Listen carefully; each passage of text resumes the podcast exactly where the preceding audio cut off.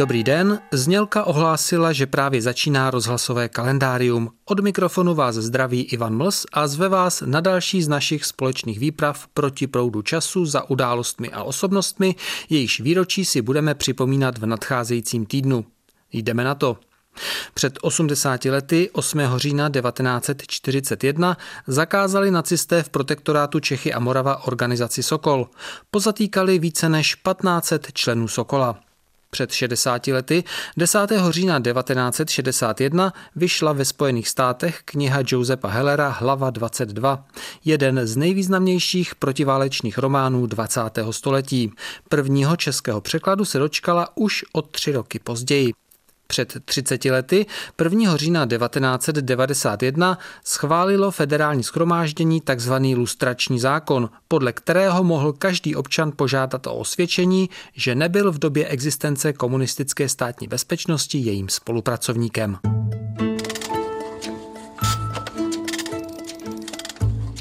V 70. letech minulého století se podílel na návratu orla mořského na Třeboňsko. Více než dvě desítky let působil v Muzeu lesnictví, myslivosti a rybářství na zámku Ohrada v Hluboké nad Vltavou.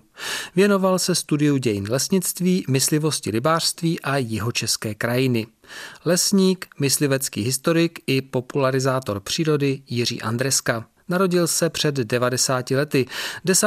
října 1931 v Kých u Prahy. Dětství strávil v Nepomuku, v Písku vystudoval lesnickou školu, další odborné vzdělání získal na Lesnické fakultě v Praze a po čase vystudoval ještě i etnografii, ke kterého přivedlo sbírání historického rybářského náčiní v zóně zatápěné Orlickou přehradou pro muzejní expozice.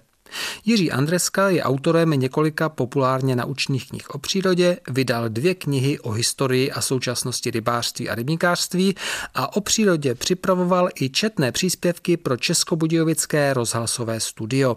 Jiří Andreska zemřel v roce 1999.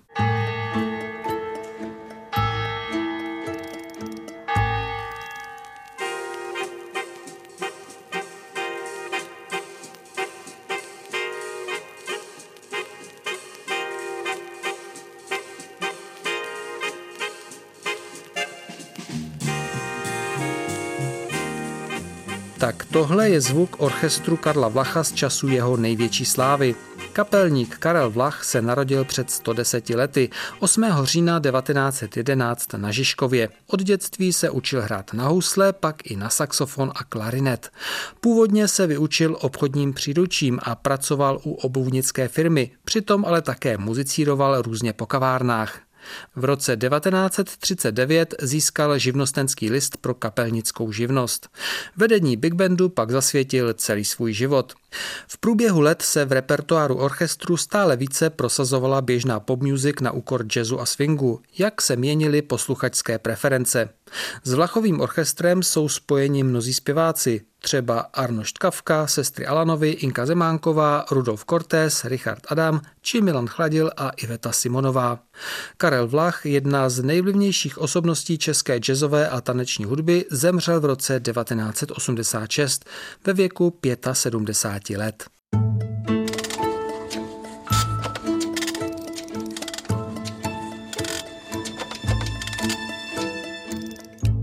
Vymyslel a podnikl asi tu nejdobrodružnější polární výpravu své doby. Chtěl se dostat k severnímu pólu lodí zamrzlou v driftujícím ledovém poli. Norský polárník Fritjof Nansen. Narodil se před 160 lety 10. října 1861.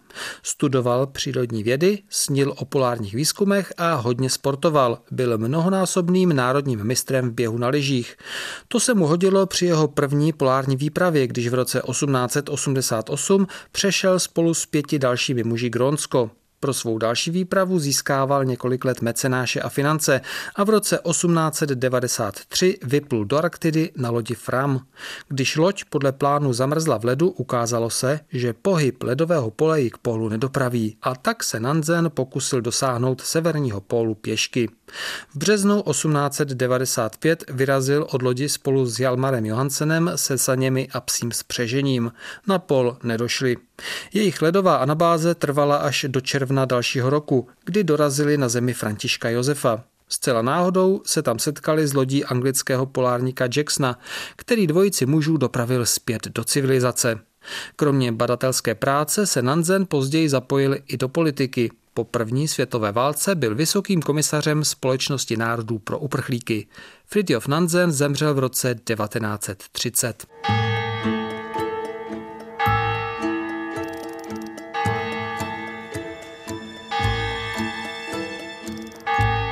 Před dvěma sty 90 roky, 10. října 1731, se v Anglii narodil chemik a fyzik Henry Cavendish. Pocházel ze zámožné rodiny a tak se mohl přírodním vědám, pokusům a bádání věnovat jako svému koníčku a učinil zásadní objevy, které dnes bereme jako samozřejmost. V roce 1766 objevil vodík, když nechal působit kyselinu sírovou na železo a zjistil, že tento plyn má menší hustotu než vzduch. Nazval ho hořlavý vzduch.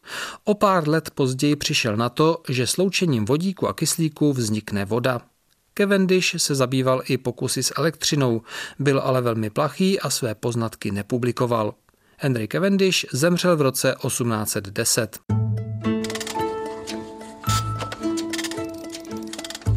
Svým vynálezem učinil ze stíhačky dokonalejší zbraň. Před 140 lety 4. října 1881 se v rumunské krajově narodil konstruktér a vynálezce George Konstantinescu.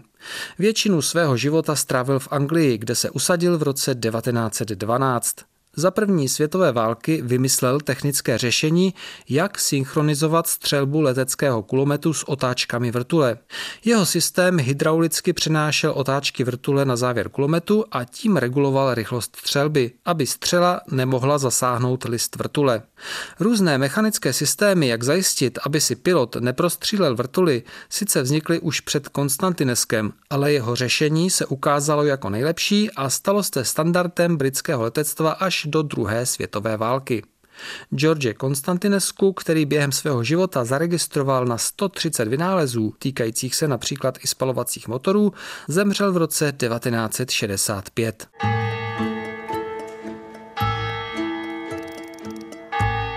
Pocházel z italsko-české rodiny, hovořil a psal německy, přesto je považován za největšího českého matematika 19. století. Před dvěma sty 40 roky, 5. října 1781, se v Praze v rodině obchodníka s uměleckými předměty narodil Bernard Bolzano. Na Pražské univerzitě studoval matematiku a teologii a na univerzitě se potom také stal v roce 1805 profesorem náboženství.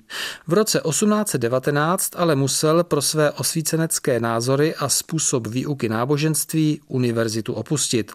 Dostal jen skromnou penzi, stáhl se do ústraní a začal se věnovat vědecké práci. Psal matematická pojednání, věnoval se logice, teorii reálných čísel, teorii funkcí či matematické analýze. Působil také v Královské české společnosti nauk jako sekretář matematického oddělení. Bernard Bolzano zemřel v roce 1848.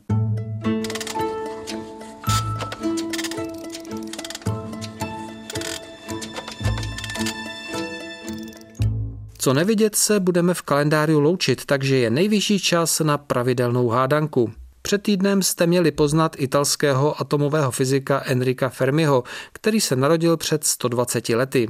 Do dějin se zapsal mimo jiné tím, že postavil první jaderný reaktor. A já teď už losuji z došlých správných odpovědí. Tak. A drobnou odměnu od Českého rozhlasu České Budějovice získává Zdeňka Brabcová z Českých Budějovic. Gratuluji. A tady je dnešní hádanka. Ať chvíli ještě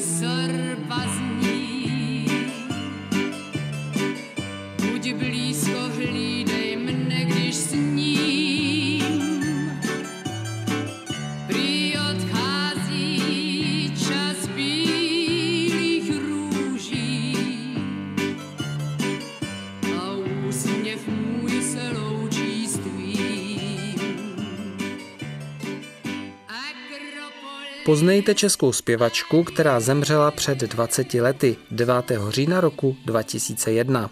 Narodila se v Mostě v roce 1929. Pocházela ze smíšené česko-německé rodiny absolvovala obchodní akademii, nastoupila do zaměstnání a zpívala s amatérskými kapelami.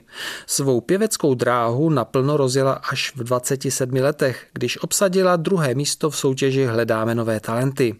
Vrchol kariéry zažila v 60. letech minulého století, kdy intenzivně vystupovala také v západním Německu. Kdo je to? Jméno zpěvačky pište jako obvykle na mail kalendár zavináč cb.rozhlas.cz nebo na poštovní adresu Český rozhlas u 301 370 01 České Budějovice.